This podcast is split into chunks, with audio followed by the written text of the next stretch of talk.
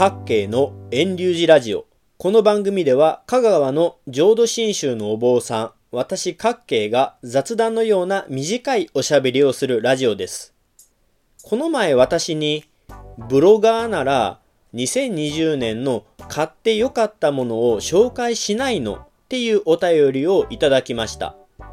へえ、ブロガーは買ってよかったものを紹介するんだと思ってインターネットで買って良かったものと検索してみると、ずらずらーと何ページもたくさんの数の買って良かったものがヒットするんですね。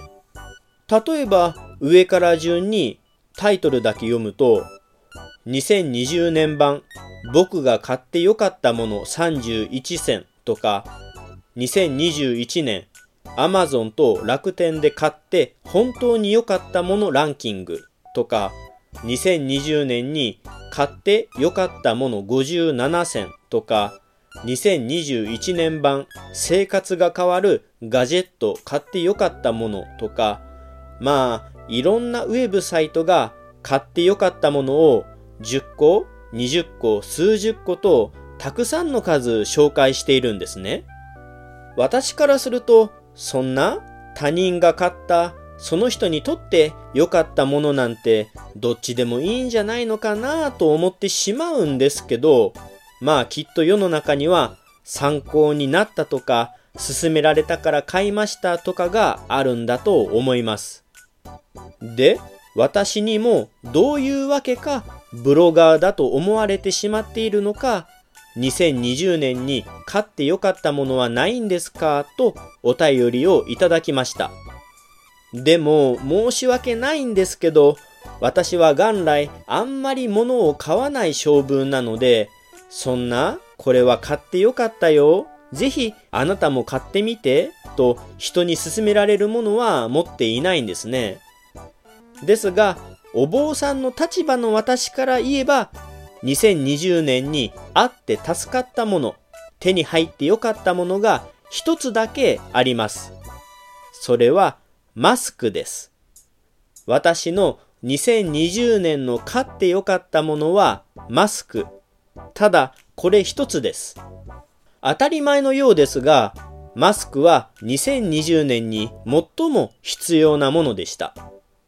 思えば、新型コロナウイルスが世界中に流行した2020年は、日本では2月から3月にかけてマスクが品不足になりました。3月15日にはマスクの不当高額転売を禁止する法律もできました。ちょうどあの頃は新型コロナウイルスがどんな風に感染していくのかがまだよくわかっておらず、皆さん不安な中過ごしていました。おそらく咳くしゃみ等の飛沫感染だろうということで、マスク、手洗い、うがいをすることが呼びかけられたんですが、マスクはあっという間に品切れになり、多くの人が困りました。お坊さんの私もとっても困りました。お坊さんはお経を読みますよね。御門神徒の家に上がり、お仏壇の前に座り、口を開いてお勤めをして、お勤めが終わると家の人とお話しします。声を出さないとお坊さんはお仕事できませんので、マスクが必需品です。そのマスクがないと、お坊さんは大層お参りに行きにくいです。実際、コロナが怖いからという理由でお参りを断られたこともあります。5月以降はマスク不足も解消されたり、香川県は全然コロナ感染者が出なかったりしたので、法事や正月参りやお葬式とかもほぼそれまで通りあったんですが、お坊さんはマスクを必ずつけてお勤めするようになりました。それは今も同じで、マスクがなければお坊さんはお坊さんのお仕事、お勤めをすることができません。2020年はマスクがあることが本当にありがたかったです。ですので私が思う2020年のあってよかったものはマスクこれ一つだけです。それと、この場をお借りしてお礼をしたいのですが、マスクが不足していた3月、4月、5月にお手製のマスクを提供してくださったご門信徒の皆様、ありがとうございました。おかげさまでお坊さんとしてのお勤めを続けられたことをお礼申し上げます。また、5月の寺での春の永代教法要に際しては、マスクと同様に品不足であったアルコール手指消毒液をお周りの人のためにとたくさん提供してくださった佃様、ありがとうございました。話をまとめますと、お坊さんの私が2020年あってよかったものはマスクの1点、それと手指消毒液の計2つです。